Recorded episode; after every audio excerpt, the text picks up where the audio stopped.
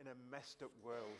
And uh, if you want to come, you haven't been before, come along tonight and uh, join uh, those who normally come on a Sunday evening. It's a blessed, always a blessed service, our Sunday evening service.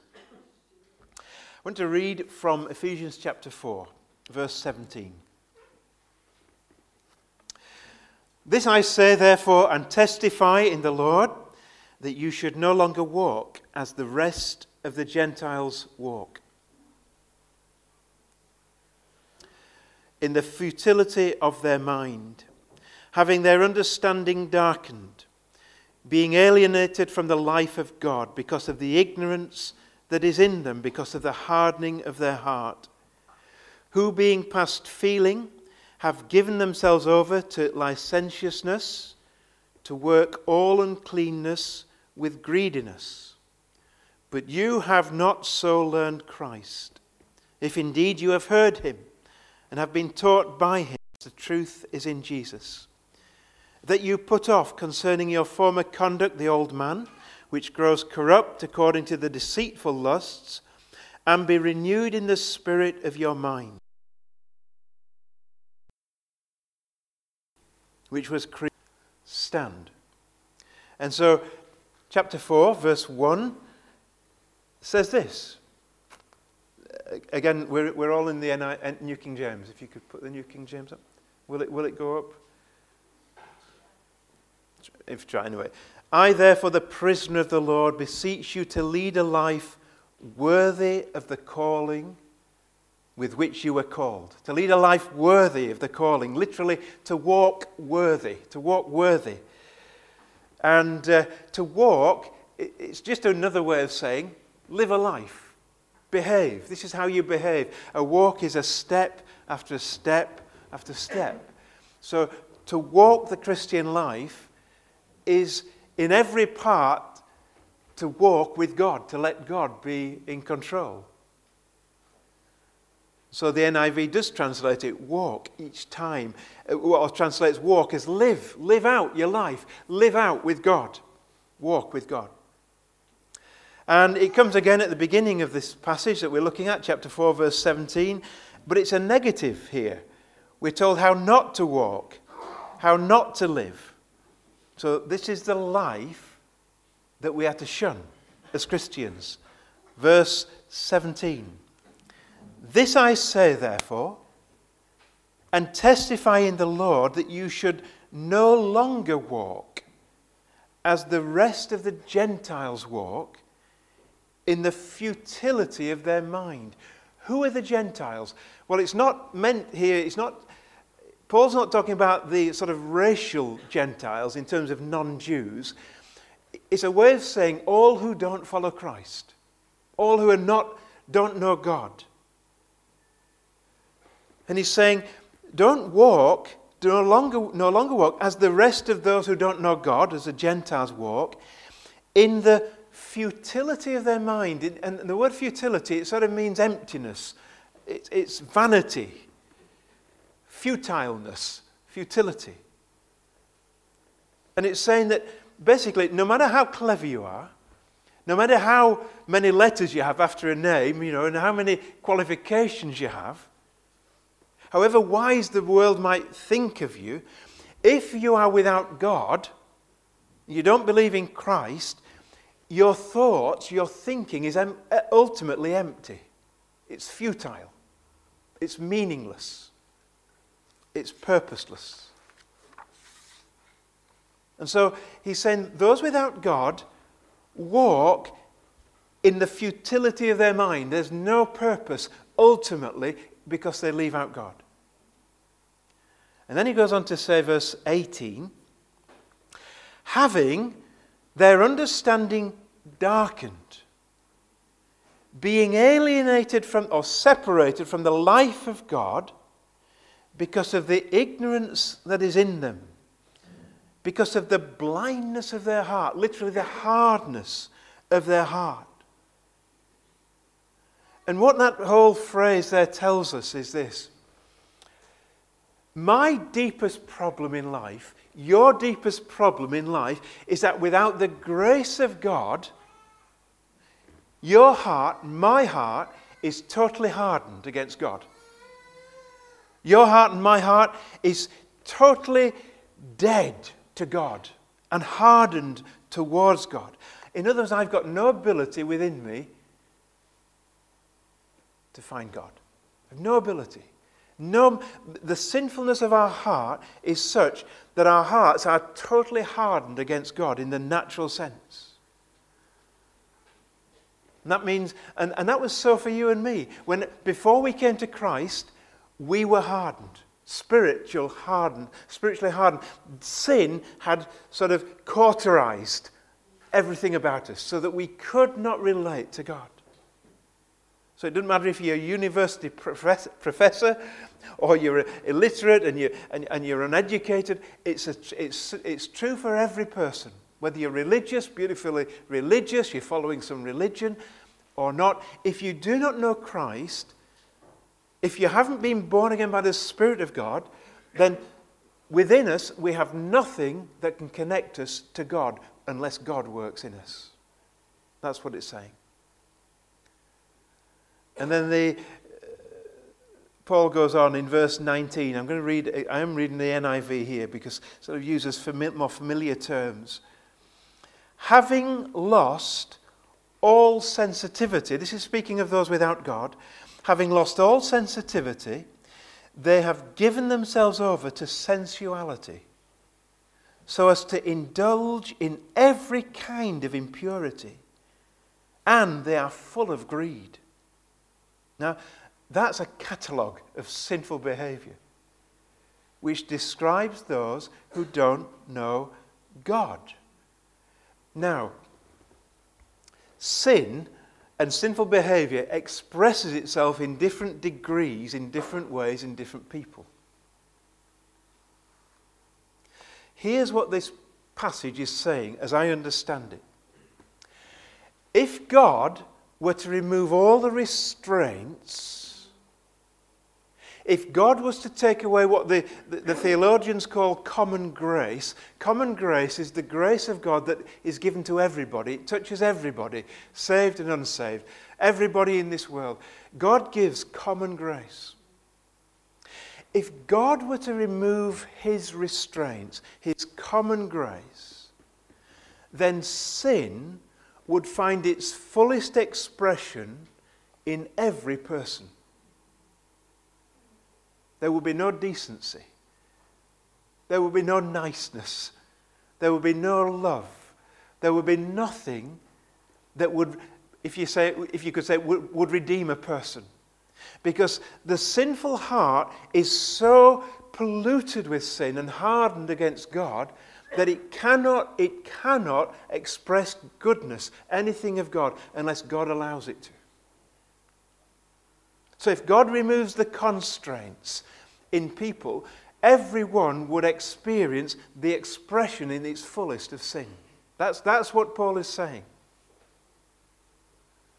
So, what, what is what the, the, the, the power of this passage is this Paul is saying, don't live, if you're a Christian, don't live as those who live without God. Do not live. Don't, don't get sucked into this way of life which is characteristic of those who, aren't without, who are without Christ. Do not let the world, in, um, Philippians, sorry, Romans 12, is it, where uh, J.B. Phillips translates it, don't let the world mold you into its shape. We're not to get sucked into that lifestyle. We've left that behind. There's, there's an old you, and we're to put that off. We're to put on the new. We're to be different. I'm to be different. You're to be different to the rest of the world. We're not to be ruled by our sinful desires. We're not to think aimlessly and futilely, live for ourselves. We're to live Christ centered. You know, the, the Christian life is a fantastic adventure. You, if you're a Christian, you're right in the center of God's cosmic plan for this universe. He's, he's working out his plans through you and through me. And so we've got a Christ centered purpose every day. We don't have emptiness, we don't have futility. So, this section of Paul's letter is the practical outworking of what's gone before, chapters 1 to 3. Um, and, and that's why Paul begins that chapter. If you look at chapter 4, verse 1, he begins it with a therefore. He says, I, therefore, the prisoner of the Lord. Therefore is a link word, isn't it? it it, it links the action with what's gone before. So, because of chapters 1 to 3, therefore, and so on, let there be behavior. Let your behavior reflect what's gone before.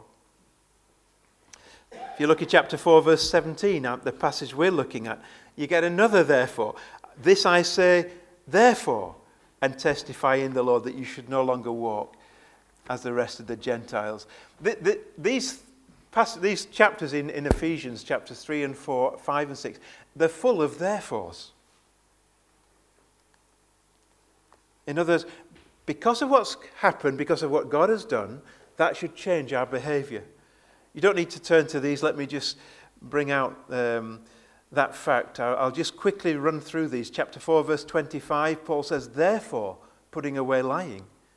5, verse 1, Therefore, be followers of God as dear children. 5 verse 7, Therefore, do not be partakers with them. 5.14, Therefore, he says, Awake you who sleep.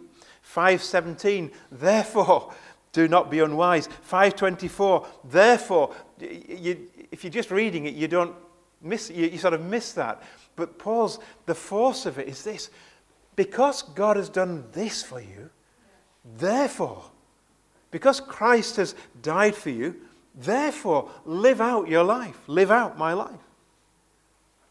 So what it's really saying is this. If it's true that you have been chosen by God from before the foundation of the world, that you should be holy and blameless. If it's true that you have been rescued from your sinful state, from being separated from God forever, if it's true that you've been united with Christ in his death and raised with him in his life, if it's true that you're part of the family of God, and you're united with other believers, if it's true that you're a member of the body of Christ, if all of that's true, then live in a way that reflects that. Let your life conform to that way of living. Christ has done this for you. Now live in the light of that.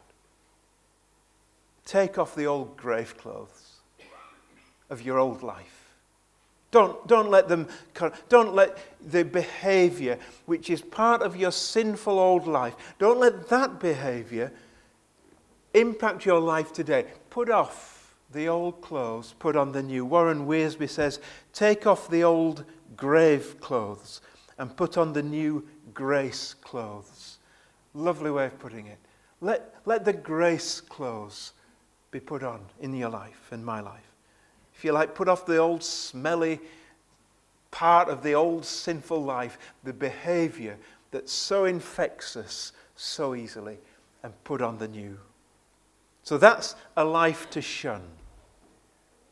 Secondly, a battle to be won. A battle to be won. Chapter 4, verse 22.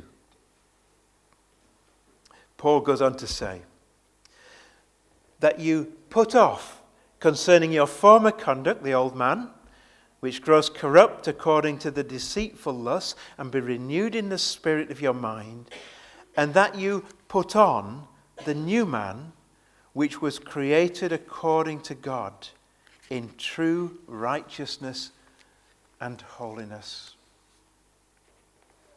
One of the uh, paradoxes of the Christian life is that we are continually exhorted in God's word to become what we already are. We are exhorted to become what we already are in Christ. Paul tells us, doesn't he? You are a new creation in Christ. Old, or oh, the old's passed away, the new has come. Now, become like that. Live it out. I've died to Christ.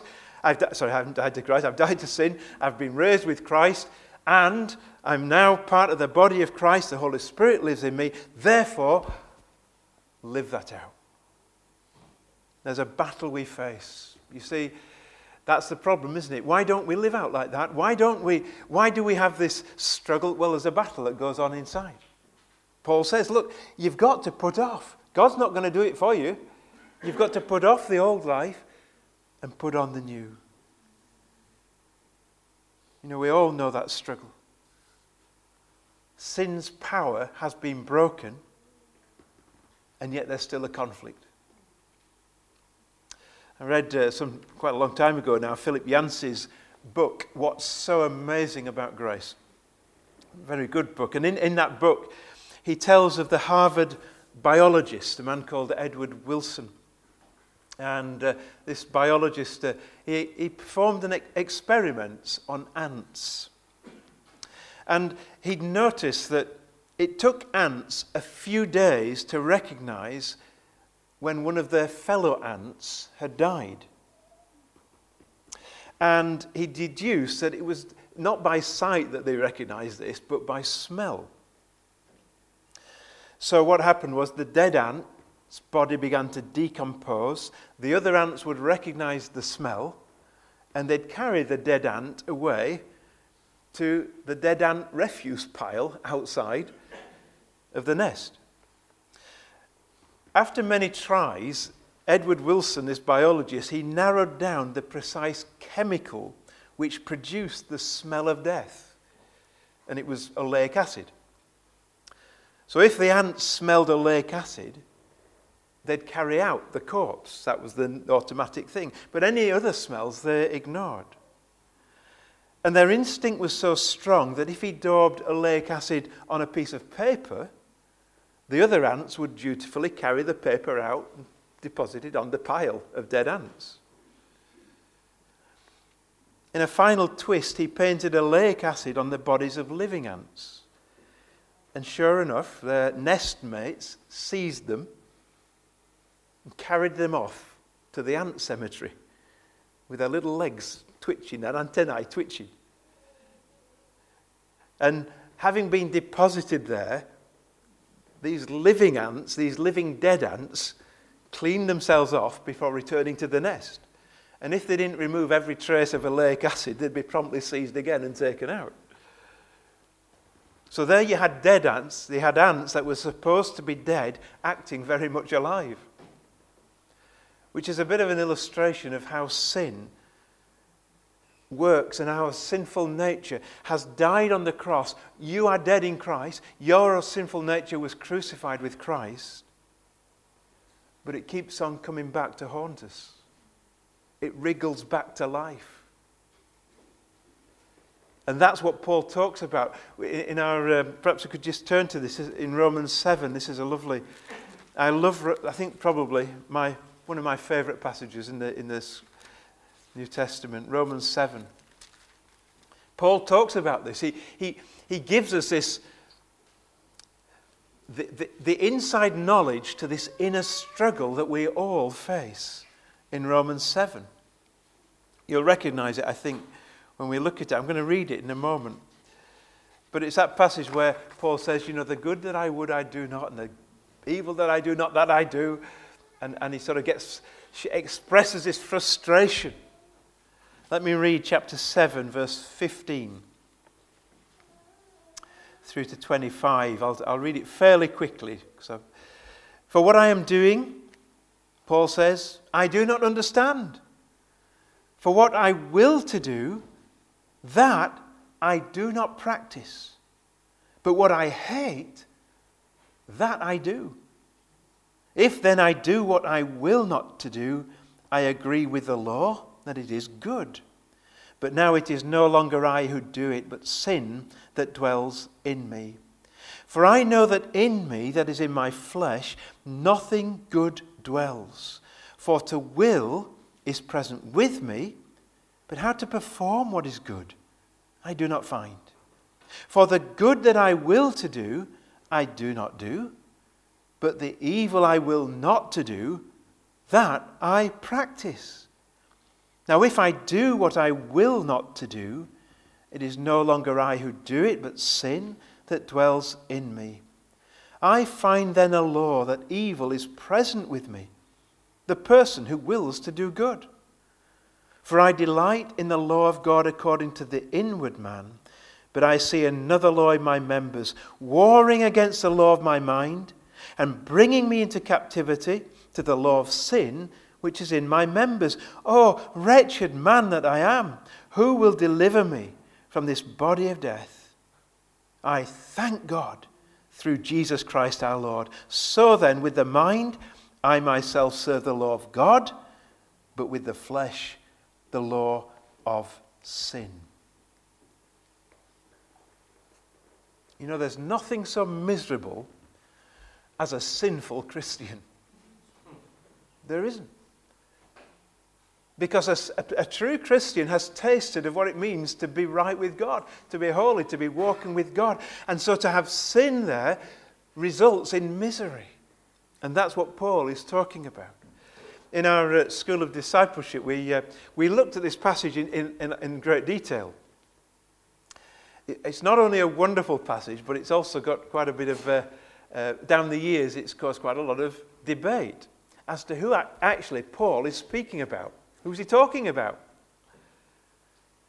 Some think he's talking about a person who actually isn't saved, but who's trying to keep the law, sort of a religious person.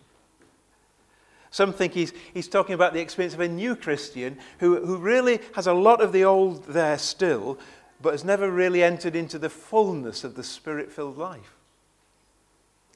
Some think he's actually speaking about the carnal Christian you know, a carnal Christian who, who just doesn't know the, the, the power of the Spirit. And so the carnal Christian has got to get to chapter 8, which is being filled with the Spirit. We haven't got time to go into it in detail why, but I have the conviction that Paul is actually speaking about himself. And he's speaking about himself as he is a mature Christian, full of the Spirit, but still experiencing that inner battle. I believe this describes the, the, the, experience of all believers mature ones, spirit filled ones. You know, over and, again, over and over again, he uses the, the, the, the, personal pronouns, you know, I, me, my. Just look at verse 15.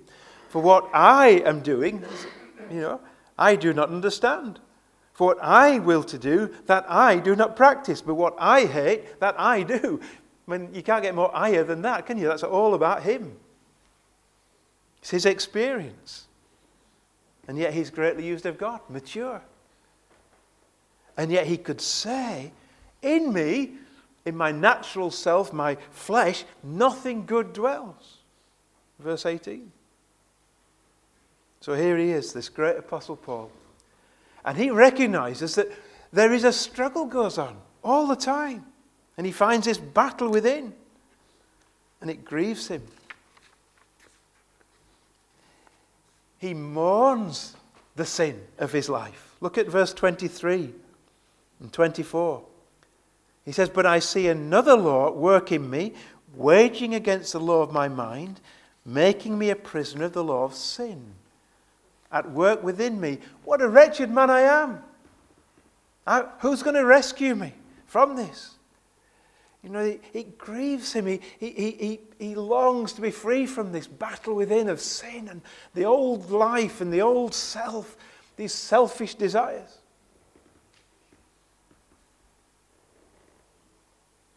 You know, this, this battle is why you and I can so easily give in to worry and get anxious and not commit everything to God and trust Him. It's why you and I can get so easily self absorbed. And uh, we can, can't we? I can. I can become so absorbed with me, my, my needs, and what's going on around me. It's, not, it's, it's, it's why I'm not gentle when I, my gentleness is needed, or I'm not kind when my kindness is needed. It's why we can criticize and gossip and say hurtful things to people because that's the old me. I let the old clothes hang around me. That's why Christians can still get dogged with lustful thoughts still give in to pornography, still get trapped in that web. It's why we can live out our Christian lives and yet still find ourselves being self centered and selfish. It's why we would rather do anything at times but spend time reading the Bible or praying. Or why we hold bitterness and struggle to forgive. That's part of the old clothes. It's, it's, it's, it, it doesn't belong to us. It's why we can get so easily offended by people. And we don't forgive. The worship leader fell out with his pastor, and it was the custom for him to choose the last hymn for each service. And so the following Sunday, after this big argument, when the pastor preached on commitment, the worship leader chose the last song, I Shall Not Be Moved. The next week, the pastor preached about gossip, and the worship leader chose, I love to tell the story. Following Sunday, he preached on tithing. The worship leader chose, Jesus paid it all. The following Sunday, the pastor had had enough and said in his message that if the worship leader didn't stop, that he would resign. And the worship leader chose the hymn, Oh, why not tonight?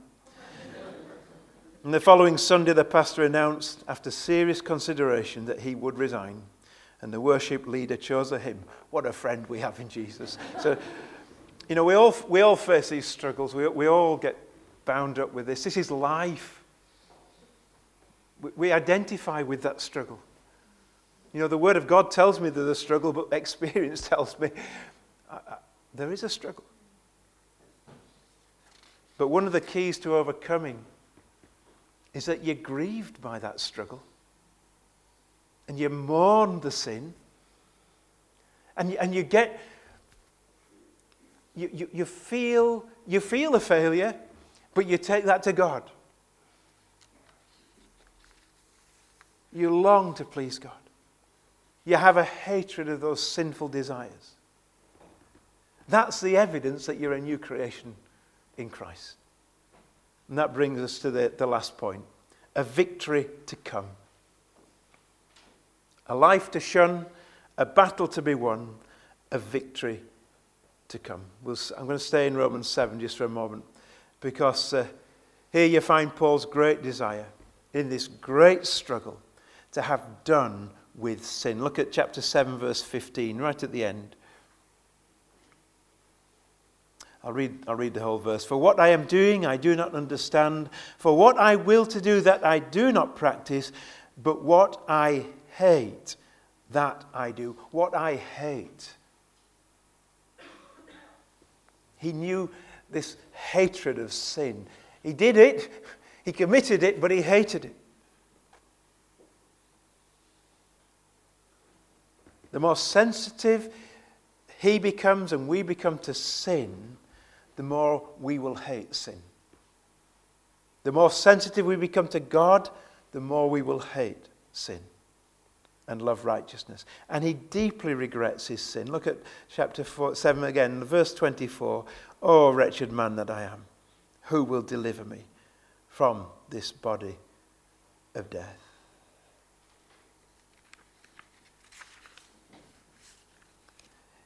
He mourns his failure. Alan Redpath, some, some of you will remember the name. Um, he was, used to, he was a very well known evangelist and preacher of his day. And he was staying with some friends, and uh, these friends had two young boys who were very lively, full of energy. One night, the parents went out with their guest and they left the boys at home.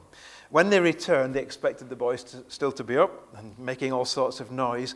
But as they entered the house, it was totally quiet. Absolutely still. And as they went in, they had that sense of foreboding, something was wrong. They called out, there was no answer, so they went into the living room. And there on the table, in a neat little pile, were the remnants of what had been the mother's best china vase. And alongside the little heap of fragments was a note which said, Dear Mum and Dad, we're terribly sorry.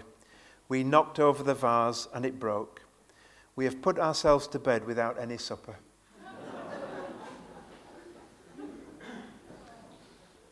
needless to say, mum and dad didn't go into the room to scold them.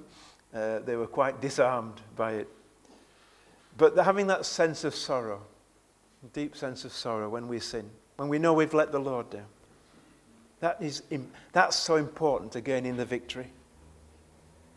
John MacArthur says this excuse me, the road to spirituality is paved with a sense of your own wretchedness, not your own self glory. Jesus said, didn't he, in the Beatitudes, Blessed are those who mourn, for they shall be comforted. Those, those who are truly part of the kingdom of Christ are the ones who mourn over their sin. They don't gloss over it. it's summed up in um, that old hymn. We're going to sing it at the end. Cut that unless the worship leader's fallen out with me and chose a different one. Come thou, come thou fount of every blessing, which says this prone to wander, Lord, I feel it. Prone to leave the God I love. Take my heart, or take and seal it. Seal it from thy courts above. See, there's this longing, this yearning to have a heart that's in tune with God, to be sealed by God. The hymn goes on to say, Oh, to grace, how great a debtor daily I'm constrained to be. Let that grace, Lord, like a fetter, bind my wandering heart to thee. It's grace that gives you the victory, it's God's power. Praise God, the Spirit of God gives us this victory. He helps us to put off the old and to put on the new. And we're going to be looking at that next time more practically. What, what is this new? What are the things that we're to put off in practice, and what are the things that we're to put on? But how do we grow in this? Well, let me just finish with um, going back to Ephesians 4 22, just to finish off with. Ephesians 4 22 23.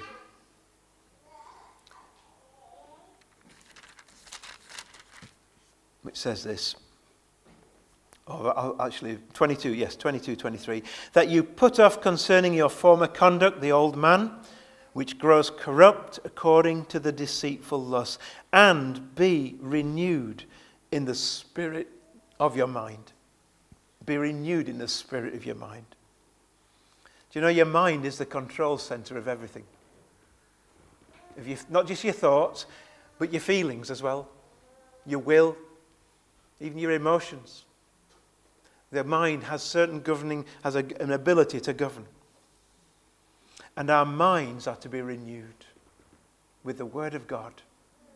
The Word of God, the truth shall set you free. The, the Word of God, the truth that sanctifies us. We're to renew our minds. And we're to let the Holy Spirit be in control of our minds.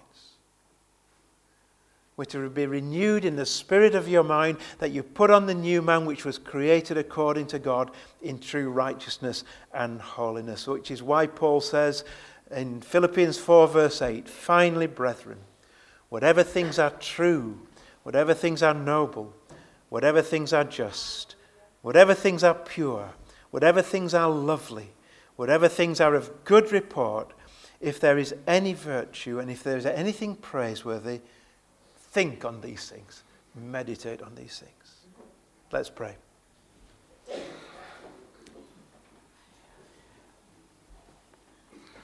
Our Father God, we want to say thank you for this passage of your word, it's, for its insights, for its truths.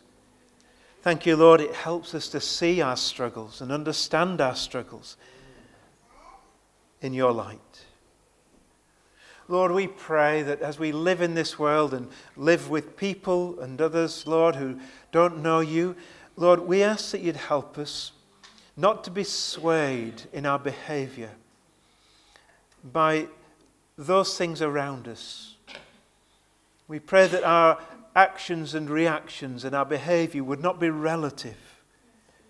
Lord, we don't want to drift with the world. We pray that our lives and our behavior Lord, it would be guided by your word, led by your spirit, empowered by your spirit. If there's anything, Lord, that we are struggling with in our old life, part of these dirty old clothes that hang on to us, that belong to the old life, Lord, we pray, help them to be so pungent to us, so awful to us that we want to discard them. We want to pursue that which is godly, righteous, and holy. Give us a heart's desire, Lord, we pray, to see sin defeated in our lives each day. Help us to walk in the power of your Spirit. May our minds, Lord, be controlled by your Spirit, filled with your word. Help us to be disciplined. Help me to be disciplined in your word, to renew my mind, to renew our minds. It's your word, your truth that sets us free. Lord, help us in this, we pray, for your glory's sake. Amen. So let's sing. And let's uh, use these words a, to express our desire for God to come and to tune our hearts. If you would like a, somebody to pray with you about anything, maybe of what I've spoken about or anything else, then I'll ask the prayer team to come forward afterwards just to sit at the front and uh, just join them and they'll pray with you. I'd Be glad to pray with you. Let's, let's stand, shall we? Found a home, now your grace is always with me. Lord, prone to wander, Lord, I feel it prone to leave the God I love. Lord, take my heart, take our heart, or take and seal it. Seal it from thy courts above. Give us that power. May we know that power day by day to live for you, holy, righteous lives. When we sin, Lord, give us a distaste for that sin. Give us a, a grief and a sorrow. Help us, Lord, we pray, to flee to the cross quickly, to seek forgiveness and to seek cleansing and Lord, to live in the power of your Spirit again.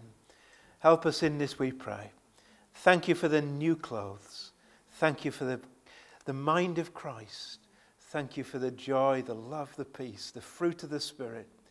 Lord, may that be our experience, we pray, more and more. And so now unto him who is able to keep you from stumbling and to present you faultless before the presence of his glory with exceeding joy. To God our Saviour, who alone is wise, be glory and majesty, dominion and power, both now and forever. Amen.